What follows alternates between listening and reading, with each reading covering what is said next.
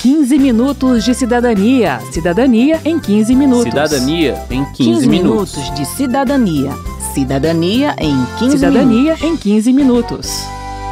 Cada dia é uma chance pra ser melhor que ontem.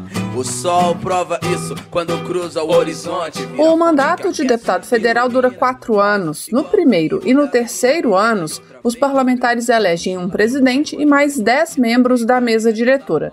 São dois vices, quatro secretários e quatro suplentes. A eleição de meio de mandato aconteceu no dia 1 de fevereiro agora de 2021 e será tema desta edição do 15 Minutos de Cidadania. Eu sou Márcio Aquilissardi. E eu sou Verônica Lima.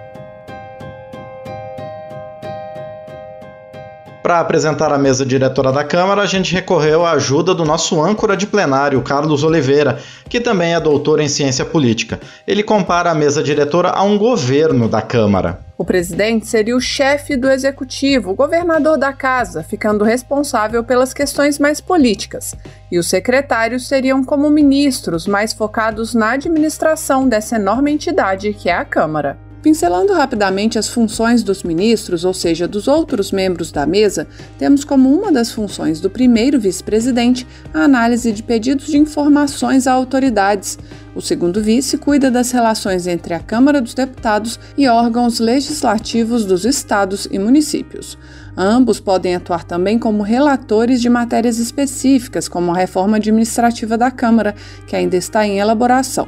O Carlos Oliveira explica. É um ponto que certamente é relatado por alguém que é da mesa. Se pode ser o segundo vice-presidente. Normalmente essas partes administrativas acabam ficando com ele também, né? É um pouco parecido também, mas menos administrativo, um pouco mais político do que a parte do primeiro secretário, né? Falando já das atribuições do primeiro secretário, que ela é de atuar mesmo em relação aos serviços administrativos da Câmara dos Deputados, em questão de contrato que a Câmara firma, é os recursos que a, que a Câmara vai despender em uma ou outra frente, então isso fica na mão do primeiro secretário.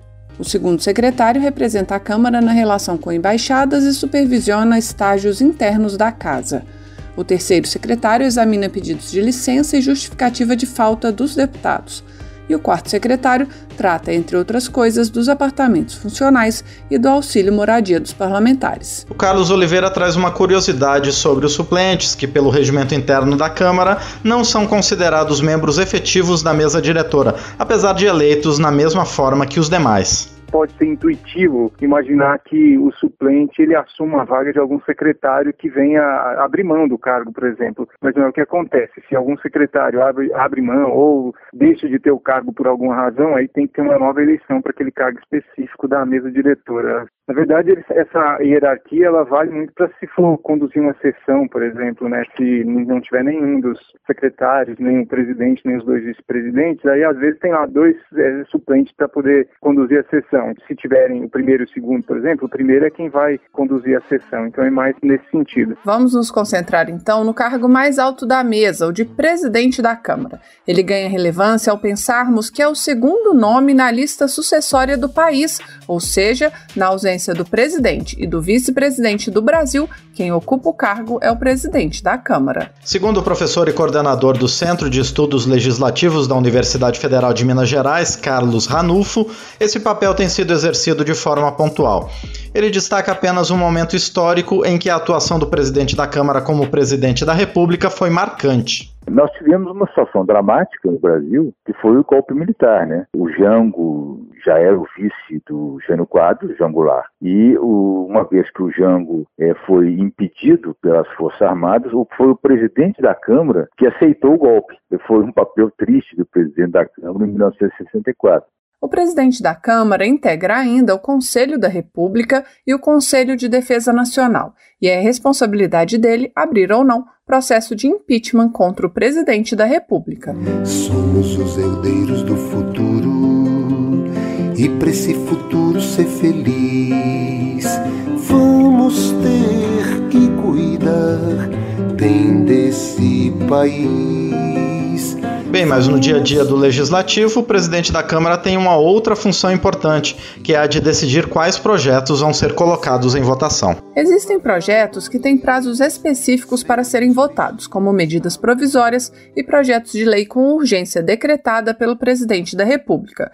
Mas, em geral, quem decide quais projetos serão votados e quando é o presidente da Câmara. Segundo Carlos Ranulfo, geralmente ele faz isso depois de ouvir as lideranças partidárias no chamado Colégio de Líderes. O Colégio de Líderes foi muito forte nos, nos, primeiros anos da democratização no Brasil. A ideia do Colégio de Líderes surgiu após a Constituinte e ele era muito forte num contexto em que você tinha menos partidos na Câmara, por exemplo, na época do Fernando Henrique ainda, depois o número de partidos vai aumentando. E você tinha grandes partidos, né, partidos com 100, 90 deputados. Então você tinha é, o colégio de líderes era mais enxuto e partidos com mais presença, mais força. Na prática, o, o colégio de líderes é um conselho consultivo. É, é, bom o presidente da Câmara ouvir, porque aí ele vai ter mais ideia de o que, que é consensual, o que, que não é, de onde é que estão as divergências, mas ele não é obrigado a ouvir. De qualquer forma, como a Câmara é lugar de debate e troca de ideias, os deputados e partidos vão tentar influenciar a decisão do presidente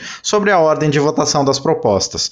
O líder do novo, deputado Paulo Ganime, do Rio de Janeiro, por exemplo, quer protagonismo do novo presidente da Câmara para destravar as chamadas reformas estruturantes, além de desempenho na votação de propostas de combate à corrupção. O próximo presidente da Câmara tem que ter coragem de pautar reformas que muitas vezes não são populares, mas são fundamentais para o Brasil. Que sem essas reformas estruturantes, o que a gente vai ter é perda de emprego, perda de trabalho. Auxílios emergenciais, programas de renda básica podem ajudar no curto prazo, mas não vai resolver o problema de médio e longo prazo. Não é isso que vai salvar o Brasil do momento que ele está. Por isso, reforma tributária, reforma administrativa, precisamos também pautar as privatizações e outras reformas também na questão do ajuste fiscal, a revisão do Pacto Federativo e tantos outros. Já o vice-líder da oposição, deputado Orlando Silva, do PCdoB de São Paulo, cobra foco na votação de medidas de enfrentamento à pandemia e de retomada do crescimento econômico com geração de renda e emprego. A pandemia expôs as desigualdades do Brasil, econômicas, sociais, de infraestrutura. É muito importante que nós possamos pensar numa renda cidadã para garantir condições dignas para trabalhadores que perderam seu emprego ou que têm uma renda muito pequena, que não consegue sustentar sua família. É muito importante nós apoiarmos a vacinação em massa. O governo tem que ter todas as vacinas à disposição disposição. E pensar a retomada econômica são as questões relativas à pandemia que merecem uma atenção maior do próximo presidente e da Câmara dos Deputados. Tire sua fala da garganta e deixa ela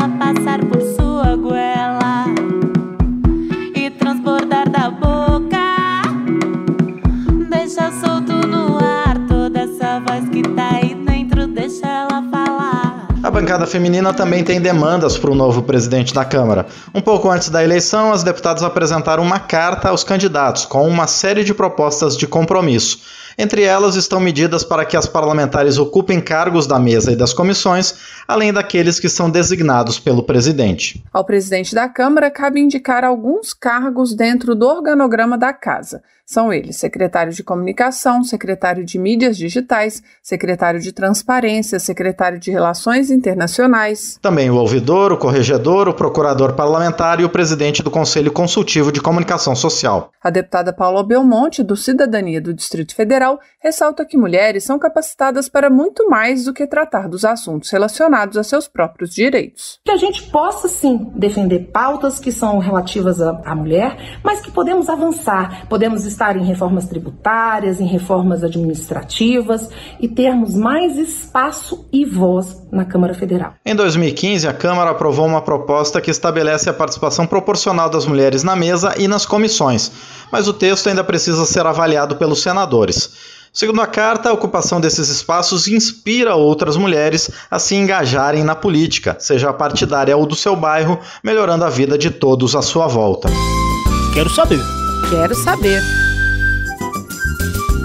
Bem, infelizmente a pandemia continua e ainda não foi possível retomar nossas gravações na rodoviária de Brasília, mas você pode mandar sua dúvida de qualquer lugar do país pelo nosso WhatsApp. O número é 61 999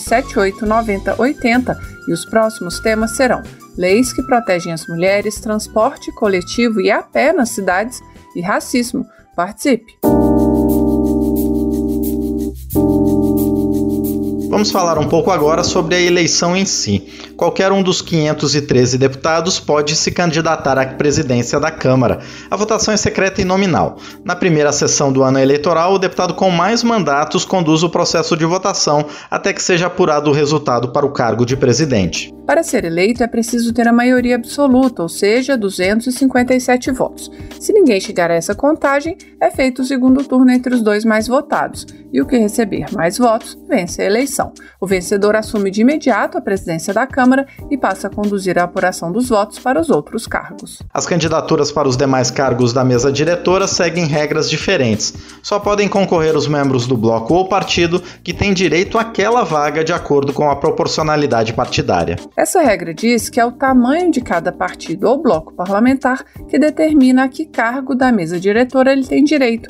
O cientista político André César explica melhor. Um deputado X ele ganha uma disputa interna, ele é indicado por esse bloco, esse partido, e só algum outro integrante desse bloco ou desse partido, desse mesmo bloco, desse mesmo partido, pode pleitear de maneira avulsa para fazer, para ir para a disputa contra esse outro que foi indicado. Essa é a única maneira de surgir uma candidatura avulsa. Mesmo que haja apenas um candidato, é preciso haver a votação para confirmá-lo no cargo. Os blocos partidários podem ser formados exclusivamente para a eleição, como explica o nosso âncora de plenário, Carlos Oliveira. Até no dia da eleição é possível é, se formar blocos, formarem blocos, porque agora eles vão é, formando, montando os blocos de maneira mais política, né, e menos formal agora, mas até o último momento tem negociação. E normalmente tem um prazo, né, a mesa abre um prazo para que os blocos sejam formados e aí formando-se os blocos, aí já sabe exatamente quem vai ter direito a cada cargo que compõe a mesa. E depois que é concluído esse processo, muitas vezes os blocos são desfeitos, né. Há, portanto, um esforço político para conquistar a presidência da Câmara, que se justifica diante das importantes atribuições e prerrogativas do cargo. E o cargo é importante porque é a liderança de um dos três poderes que constituem a nossa nação. Aqui vale a pena voltar ao 15 Minutos de Cidadania que explicou o equilíbrio de forças democrático da separação de poderes. Mas o professor Carlos Ranulfo traz também uma explicação. Num presidencialismo, o Congresso não pode nem ser um obstaculizador, um vetado o tempo todo do presidente, mas também não pode só carimbar. A independência é crucial. O brasileiro tem uma. Acho que ele compreende mal o processo parlamentar. Né? Ele enxerga muito o executivo, o presidente, atribui muita responsabilidade ao presidente, inclusive não percebe que o presidente não pode tudo. Ele acha que o presidente pode tudo. E alguns presidentes acham que podem tudo mesmo. São presidentes com perfil autoritário. Minha voz, quando sai, quer cantar. Termina aqui o 15 Minutos de Cidadania, que teve produção de Cristiane Baker, reportagens de Verônica Lima e José Carlos Oliveira, texto e apresentação de Verônica Lima, trabalhos técnicos de Newton Gomes, edição e apresentação de Márcio Aquilissardi. Se você tem alguma dúvida, mande pra gente. O e-mail é rádio.câmara.leg.br e o WhatsApp é 61 999 7890 80. O 15 Minutos de Cidadania é produzido pela Rádio Câmara e transmitido pelas rádios parceiras em todo o Brasil, como a Rádio Comunitária Kerb FM, da cidade de Pelotas, no Rio Grande do Sul. Você pode conferir todas as edições do programa no site radio.câmara.leg.br e no seu agregador de podcast preferido. Uma boa semana e até o próximo programa. Até lá! 15 minutos de cidadania. Cidadania em 15 minutos. Cidadania em 15, 15 minutos. minutos de cidadania. Cidadania em 15 Cidadania minutos. em 15 minutos.